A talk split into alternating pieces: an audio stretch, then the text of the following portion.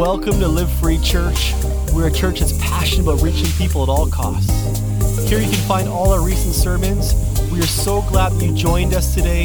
We want people to live free lives ultimately found in Jesus because we believe that free people, free people.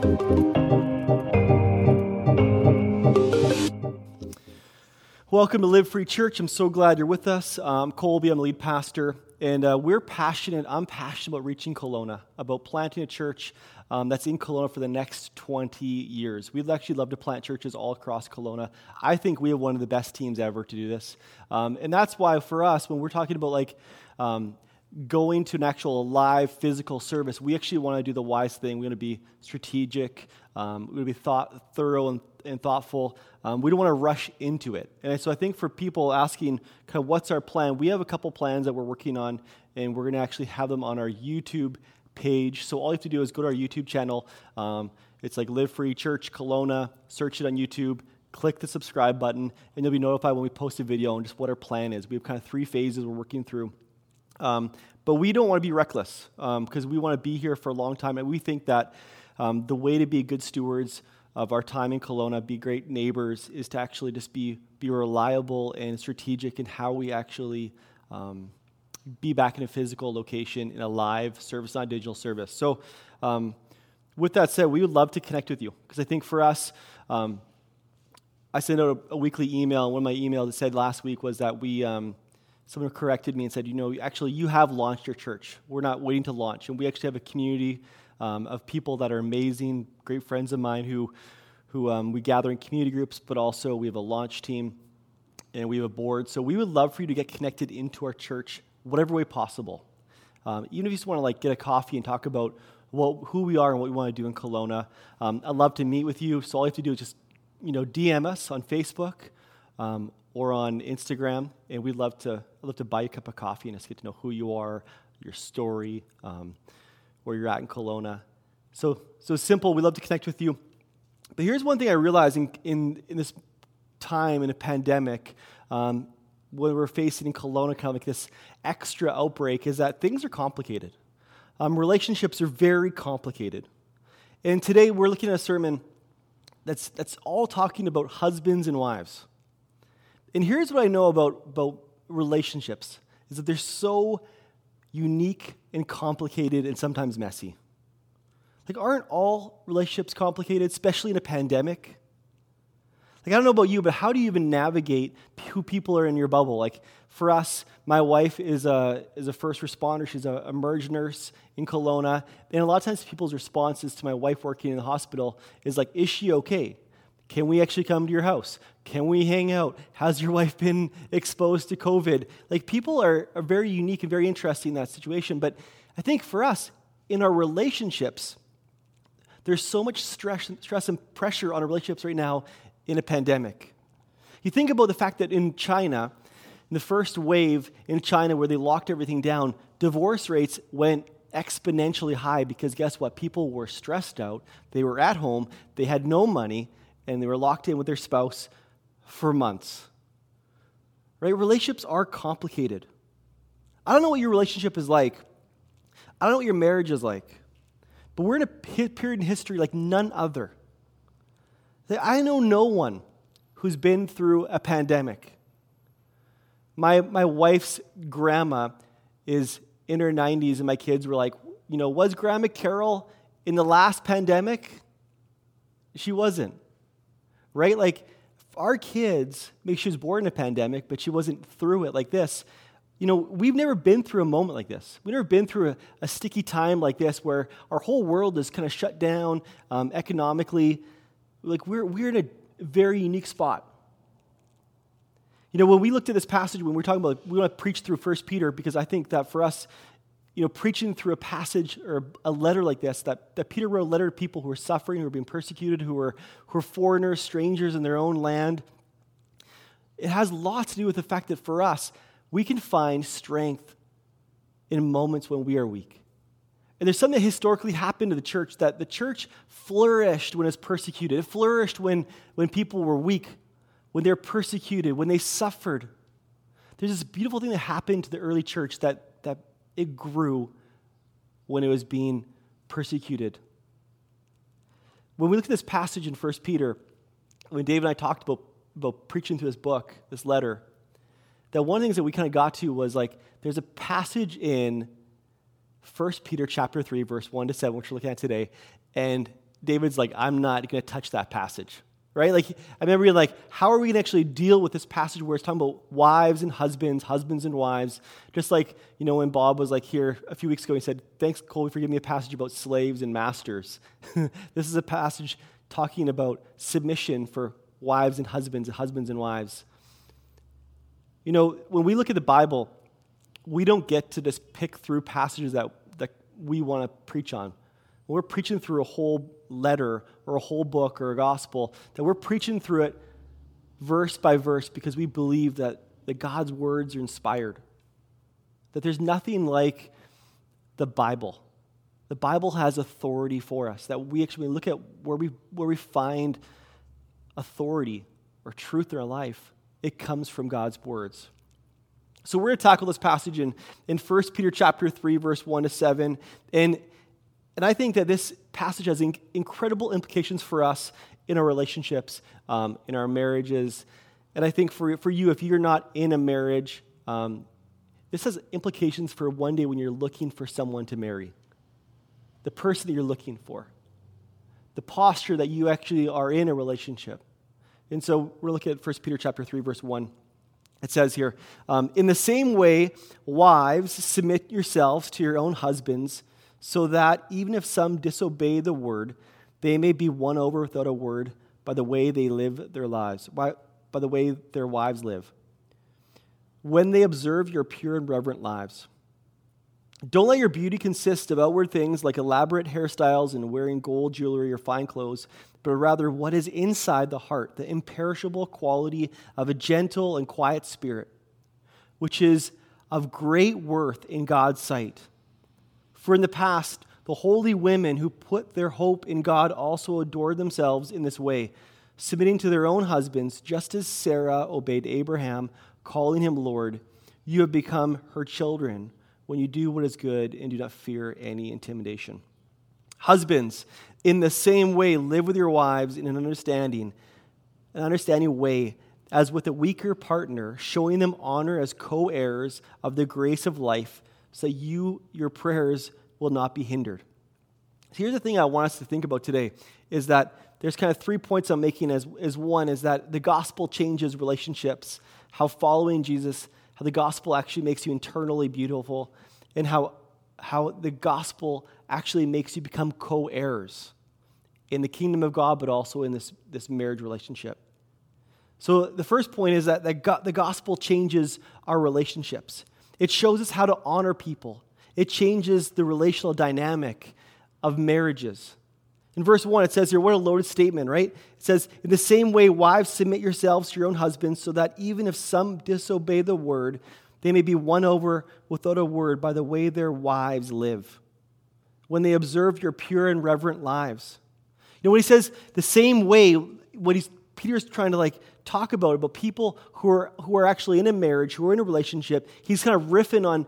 He's talking about chapter two on submission because it's all one continuation, right? Citizens be submissive to civil authority, servants be submissive to masters. Your posture, if you're a Christian, isn't to see what you can get out of some relationship or its civil institution. It's actually seeing how you can actually serve someone, to submit to someone. Because when we look at Christ, the person that we follow, our whole Bible points to one central, central event, and it's Christ's death and resurrection. And it's all about the fact that Jesus came to serve, not to be served. And that's why when you follow Jesus, your posture is to actually serve just like Jesus serves people, just like he served you and I, just like he hung on a cross to die for our sins because he came to serve. You see, this culture, Peter, Peter is actually speaking to the wife who didn't have the same legal rights that, that our wives have today. You know, they couldn't own property, they couldn't vote, they couldn't testify in court. It's very similar to strict Islamic countries today. I was reading about in Yemen that a wife, if she wants to leave her house, has to ask her husband, has to be like okayed by her husband that she can actually leave the property.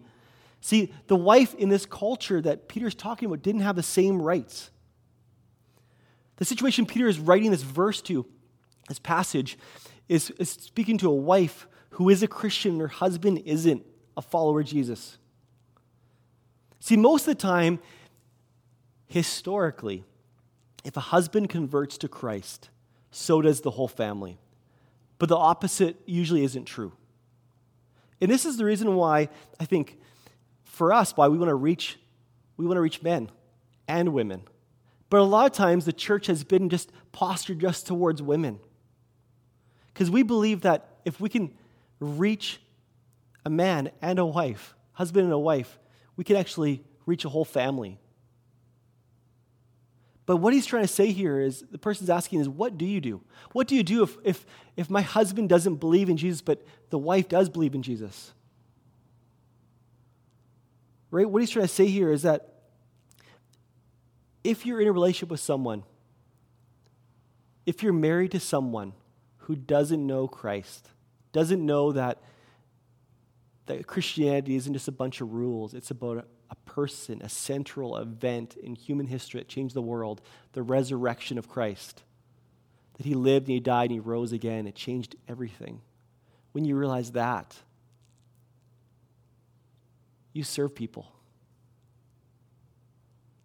You see, if you're in a relationship with someone who isn't a follower of Christ, you pray for them. So Peter's saying here is you serve them, you respect them. Often when I talk to people in pre-marriage counseling, um, and I talk about how the fact that when, when you're like a young 20-something, um, it doesn't matter who you are. I always tell the person, like, don't hold that person who they are right now like this. Because, like, I don't even know what I like, what kind of cereal I liked when I was in my early 20s, let alone who I was going to become. I feel like I finally figured that out in my 30s is actually figuring out who actually I am in Christ, who God made me to be. That kind of being sexy in your own skin, like feeling comfortable, took me a long time. And a lot of times I tell people in, in pre-marriage counseling with me is that don't hold them like this, hold them like this. When you look at your spouse, wives, look at your husbands, let them adapt and grow. Like you're not the Holy Spirit for their life, but you get to be the witness for their life. You see, here's the thing that you might be the only version of the Bible that person ever reads. And that's what Peter here is saying. Peter here is saying is you're like, let your life be an example. He said, let your whole life be an example. Like you might be the only version of the Bible someone ever reads, and it's your life. And if you're in a relationship with someone who isn't a Christian, your life is the, is the example. Of Christ, if he's your God, your character is your resume. It doesn't mean that you're like this incredible, impeccable, amazing, holy person. It just means that, that your life, your character deeply, your authenticity, your transparency is, is your resume. That Christ is doing a work in you, changing you. Your honor to others, especially to your spouse, shows and declares Christ's love for you. It shows that you understand the depths of your sin and your brokenness. That Jesus looked at you not for what you could do, but what but he came as a servant to die for you and for my sin. So we could be truly found, so our identity could be truly found in that. So our character could be formed not by external things, but by that thing. And, and, that's the reason why when we look at our spouse, when a wife looks at a husband, she doesn't look at what can I get out of the situation? What can I get out of my husband? What can I get out of my a bigger bank account or a bigger house or this perfect family. They're saying is, can I actually get more of Jesus? Can I pray for my spouse? Can I serve my husband? Can I love him unconditionally, just like Christ loves me unconditionally? That's the first thing. The first thing is that the gospel changes relationships, it changes relational dynamics. But the second thing is the gospel the fact that you and I are broken, sinful people, this is what the gospel is that we're broken, sinful people, and God came to live and die and rise again so we could be free from sin, Satan, and death and find our true identity in Him and Him alone. The gospel makes you internally beautiful. In verse 3, it says here, don't let your beauty consist of outward things like elaborate hairstyles and wearing gold jewelry or fine clothes, but rather what is inside the heart the imperishable quality of a gentle and quiet spirit, which is of great worth in God's sight. For in the past, the holy women who put their hope in God also adore themselves in this way, submitting to their own husbands, just as Sarah obeyed Abraham, calling him Lord. You have become her children when you do what is good and do not fear any intimidation. I think Kelowna needs to hear this. if there's a passage in the Bible in, in 1 Peter, Kelowna needs to hear this. Like, you're not what you wear, you're not what you look like. Like, we live in a city that's fixated on beauty. We live in a beautiful place, don't we? Like, I love Kelowna, that in our, one of our statements for our church, that we believe that Kelowna has the potential for human flourishing, but also human idolatry. That the things that might be great things become the ultimate things in our lives. And Peter here is saying that there's an internal beauty in a wife. There's characteristics, there's qualities internally that make her so beautiful, so captivating, that it becomes like this incredible sight to see. But here's the thing internal beauty can't be manufactured, can't be bought. There's an internal beauty that comes from knowing Jesus, it comes from following him, it becomes from being like him, serving like him. You know, in Kelowna, I think that we value beauty like nothing else.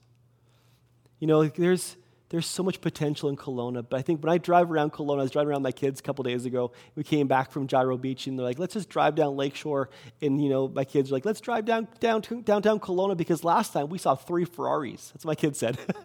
I was like, three Ferraris? Like, how do you even know what this is, right? Like, they just want to see. They're like, oh, Beckett, my son's like, there's a Ferrari. Oh, my goodness, look at that.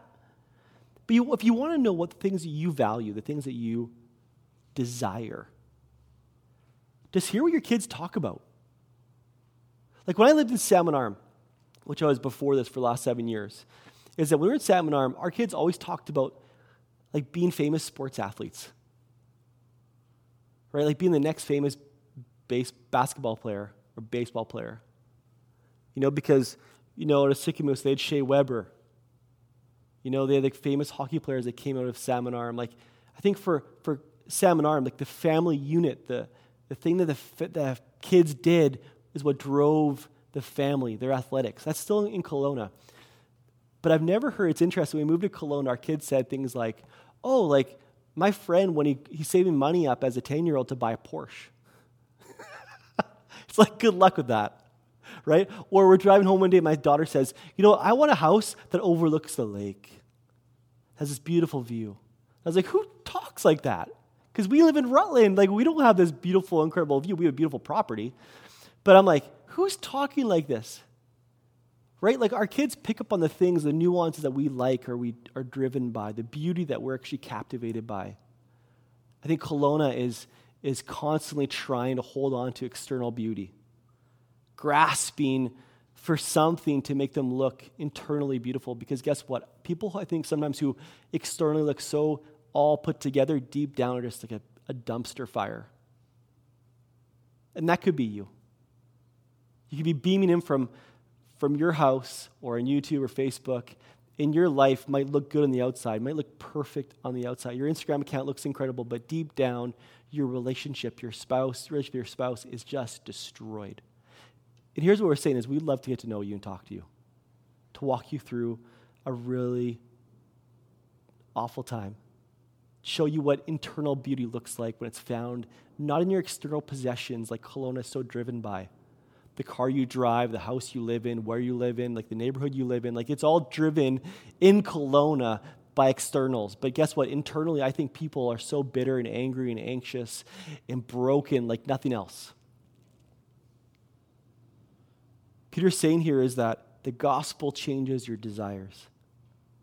The gospel changes everything about your life and it makes you internally beautiful. Your life isn't based on your sum total of your life, but it's actually based on the sum total of Christ's life. When you look at that, when you look at that we're not bringing anything to Christ, like it's not because of you and your, your external beauty and your possessions. That Christ died because he loves you and he knows you. You see, it doesn't mean you have to have it all together either. It doesn't mean that you have to, that you, when, you, when you accept the, the reality what Christ did on the cross for you, I think a lot of times, especially in Kelowna, people just put it as like this trinket up on a shelf in their life of like, okay, yeah, guess what? My my externally beautiful life, I'm just gonna add in Jesus into it as this moralistic religious thing I put up on the shelf. But deep down, the gospel, what it does, if you actually really know what it is, blows up your whole life and reorientates it. It builds a whole new foundation. Not based on your achievements, but based on what Christ achieved for you on the cross. No, that's an internal beauty that can't be taken away. See, Peter gives the example of Sarah from Genesis chapter 18, verse 12. You can go check it out later. He calls the attention to the fact that Sarah spoke of Abraham as her master, but it wasn't just like a mister or sir. It was like this, this reverence that she had for her husband. And that's what, that's what Peter's saying here is that Sarah had this reverence, this internal beauty, that she wasn't perfect. You look at through Genesis, Sarah was a really messed up person. You know, she had anxiety and fear and about the fact that she couldn't bore a son. But she always came back to God. She always was obedient. Her posture wasn't, what can I get? It was actually, how can I serve? And what Peter is saying here is that made her so beautiful. It's like when Jesus talks about the fact that, that the last will be first and the first will be last. There's a reorientation in the gospel that internally, when you serve people, when you love people, when you serve your neighbors, your spouse, your husband, it makes you incredibly beautiful and attractive. You know, I think this question for us is, is like, the, you know, do you want to be internally beautiful? Because I think in Kelowna, we're just so fixated on external beauty. I think we get this messed up all the time. And I think this is where we've kind of blended in Buddhism into Christianity because Buddhism says you have to actually empty all your thoughts out, think about nothing. That's how you become really incredible and really beautiful. But Christianity says actually, no, meditation isn't emptying your mind, it's filling your mind with Christ and his thoughts, what God thinks about you. That he knit you together in your mother's womb in Psalm 139, it says that.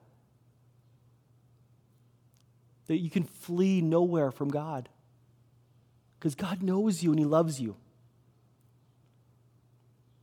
See, following Jesus makes you internally beautiful because it gives you a purpose not based on your accomplishments, but on Christ's accomplishments. The last thing is that the gospel makes you co heirs. You know, it says here, verse 7 husbands, in the same way, the same way, what is it talking here? It's not talking about, it's talking about the same way as he's talking about wives, same way he's talking about all Christians respecting civil authority, the same way he's talking about slaves in the relationship to masters. Submit, serve, love. That's your posture. Husbands, in the same way, Live with your wives in an understanding, in an understanding way, as with the weaker partner, showing them honor as co heirs of the grace of life, so that your prayers will not be hindered. See, in that culture, having a wife didn't mean that she was a friend. It doesn't mean that they were a team. It means that actually it was just a transactional thing that you found a wife to actually kind of be a servant in your house, to raise your kids, and to make your life look better. It wasn't actually the way we view spouses today. When we look at, you know, my wife and I, people use the term like, you know, my, um, my soulmate. Right? Like when I saw Lori in grade 10 in high school in Quesnel, I was like, who is this beautiful, amazing person? Right? Like, but in that culture that Peter's talking to isn't like that. It was just transactional. There was no intimacy, no friendship. And Peter here is saying here, just like the fact that when you understand the gospel, it changes your relationships. The gospel makes you internally beautiful, but also the gospel makes you co heirs. It makes you actually like friends, companions, that you submit to one another. In Romans 8, verse 17, it says here, if children also heirs, heirs of God, and co heirs with Christ, if indeed we suffer with him, so we may also be glorified with him. See, here's what it's saying here is that you and I, if you don't know Jesus, we deserve death. But if you know Jesus, you get life. In John 10, it says here, in life to the fullest. You become, when you our identity is found not in your external achievements, but in Christ, you become a co heir with Christ. And what does it mean for your marriage? We, it still means for us that we believe the, the man is the head of the household, but still it means that you respect, you elevate people on a whole new posture. That you're in this together. That you respect your wife if you're a husband, her ideas, her opinions. You don't dominate, you don't abuse. As a husband, you honor. In the original language, it actually meant precious. You, you view your relationship as precious. How do you view your spouse? Is he or she precious to you? My wife and I were at a conference this past fall a marriage conference, and our friend was speaking at it. And so we were at there, and she said, There's this method of counseling called the Gottman method. And they can actually tell within five minutes of meeting a couple whether or not their marriage is going to succeed or not. And I was just like, I think every man in that, in that moment was like, Oh my goodness, like, I want to know, will we succeed? but what's trying to say here is that the way you view your marriage, the way you think about it, like they have three horsemen of the, of the apocalypse, suppose they talk about in the context of a marriage that destroy a marriage, and one of them is contempt. Like if you're always rolling your eyes at your spouse, if you have deep disdain for them, it's not going to last. What Peter's saying here is that when you understand that, that God thinks of you as precious children, it changes your posture towards your wife. It makes you honor her. Not domineering, not emotionally or verbally abusing, not gaslighting, but actually seeing your relationship, seeing her life as precious. It changes things. I think for a lot of times in marriages, especially in, I've seen in working in the church that there's a lot of marriages, a lot of relationships that externally look incredible, but deep down under all the, you know, the veneer, they're just like, people are not doing okay. You get a car with someone, they're just like bickering at their husband or their wife, and you're like, what is going on here?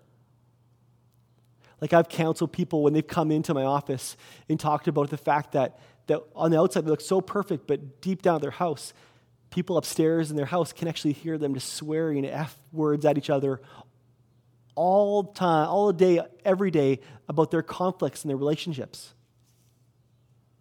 You see, what Peter is saying here is that if your identity is found in Christ, your posture isn't about what you can get out of this person. And that's if you're a wife, look at your husband. It's not like what you can attain or achieve through your husband. And if it's with your if you're a husband, it's not the same thing with your wife. You're just viewing your wife as a means to attain something else. It means that your posture is that you serve, you love, because Christ has so freely loved you. So, husbands, here's a question How do you, how do you honor your wives? I've kind of three points, and I'll, I'll kind of wrap this up. You honor them spiritually, you pray for her. You share with her what you're reading in your Bible, what you're thinking about, what you're praying through. I think one of the greatest things that, that we're working on, my wife and I, is actually trying to find friends who know Jesus and actually build into our life. Like actually having authentic, real friendships that can build into your life spiritually, not take out of your life spiritually. You honor them physically. You're present when she's talking. Husbands, doesn't mean you're on your phone. Doesn't mean you're like sitting at dinner and you're just like zoning out. Like you're actually attentive. I'm not saying I'm a perfect person, I do this all the time. A lot of times I have to put my phone down when Lori's talking about something really profound, about what, what she's working through in her own life. Not just sexual touching all the time, like giving actual affirmation to your wife. Being protective of her when you're in conversations with other people. You know, I don't know if when I, for some reason, I feel like I came out of a culture where sarcasm was like kind of the language that we used. And a lot of times people talked about people's wives or people's relationships. And I think what we're trying to say here is that be protective of them, of your wife. Honoring them emotionally. Again, being emotionally present, not disclosing to the wrong person, and putting that stupid phone away. Like having times where, you know, I, I feel like a parent saying this, but when you're out for dinner, put the phone away. Having Instagrammable moments, like you don't need that moment to be Instagrammable. or taking a photo of your date and just putting the phone away, but actually having a real conversation. Because I hope that husbands, you view your wife, your relationship as precious. Wives, I hope you view your husband, your, your marriage as precious. That you'd submit to each other. See, if, you're, if you follow Jesus, here's what I want you to realize is that your posture is serving. Your posture is loving. It's loving people. It's looking at the things that might be beautiful on the outward, but deep down, you might just be a dumpster fire. Like your posture, your life, we want people, because of the gospel, to have relationships that look so different. Christianity historically always elevated the place of women but we would actually love to see the fact that relationships are a beautiful, marriage is a beautiful thing. Not just another thing to check off the list of you looking like this perfect life.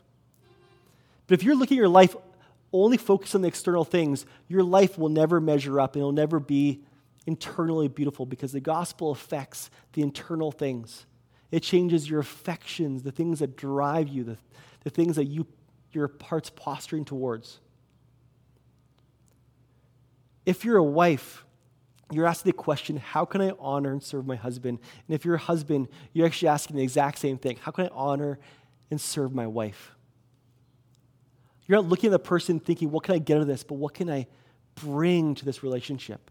How can I serve this person? How can I help this person grow into their ultimate potential found in Jesus? Not just buying them the next best thing, but actually seeing how can the gospel actually change people's lives, not just 2,000 years ago, but right now, today. I'm just going to pray. And if you would say, hey, you know what, maybe my whole life has been based on external things, and actually internally, I want to focus on the things, the affections of my heart, the things that have held my life captive, I'd love to pray for you. Because I think that for us in Kelowna, that we're so focused on the external things. We want the gospel to affect all of your life, to change all of your life, not be compartmentalized. Let's pray. God, I thank you for marriages. I thank you for how you've called us to be in a marriage. I think about this passage that speaks specifically to wives and husbands in relationships, Lord. I pray that, that our posture towards our wife or a wife to her husband is that we want to serve, that we want to bring something to it, we want to love. Just like you came, Father, not to be served, but to serve. Lord, I pray you'd help us understand what does it look like to see the full potential of our husband or wife, see the full potential of our spouse becoming who you called them to be, not who we fantasize them becoming or the ideals we have, but Lord, how do we help them become the person that you've called them to become? Father, I pray you'd actually make us internally so beautiful, so captivating to our spouse. Father, I pray that you'd actually show us the gospel, how it could actually affect our lives, our idolatries, the things that we hold captive, the things that hold our lives captive. Lord, whatever we make the ultimate thing in our life, Father, I pray that you would become more precious than that.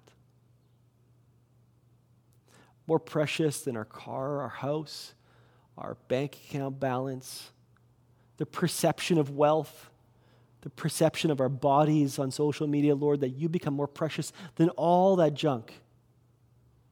Father, I pray you convict us of the things, the way that we haven't made you the ultimate in our life. Father, I pray you'd actually give us a posture of serving our spouse in love. Amen. Thanks for listening today. Please subscribe to our podcast, share with your friends. We would love for you to join our movement. All you have to do is go to livefree.church to join us.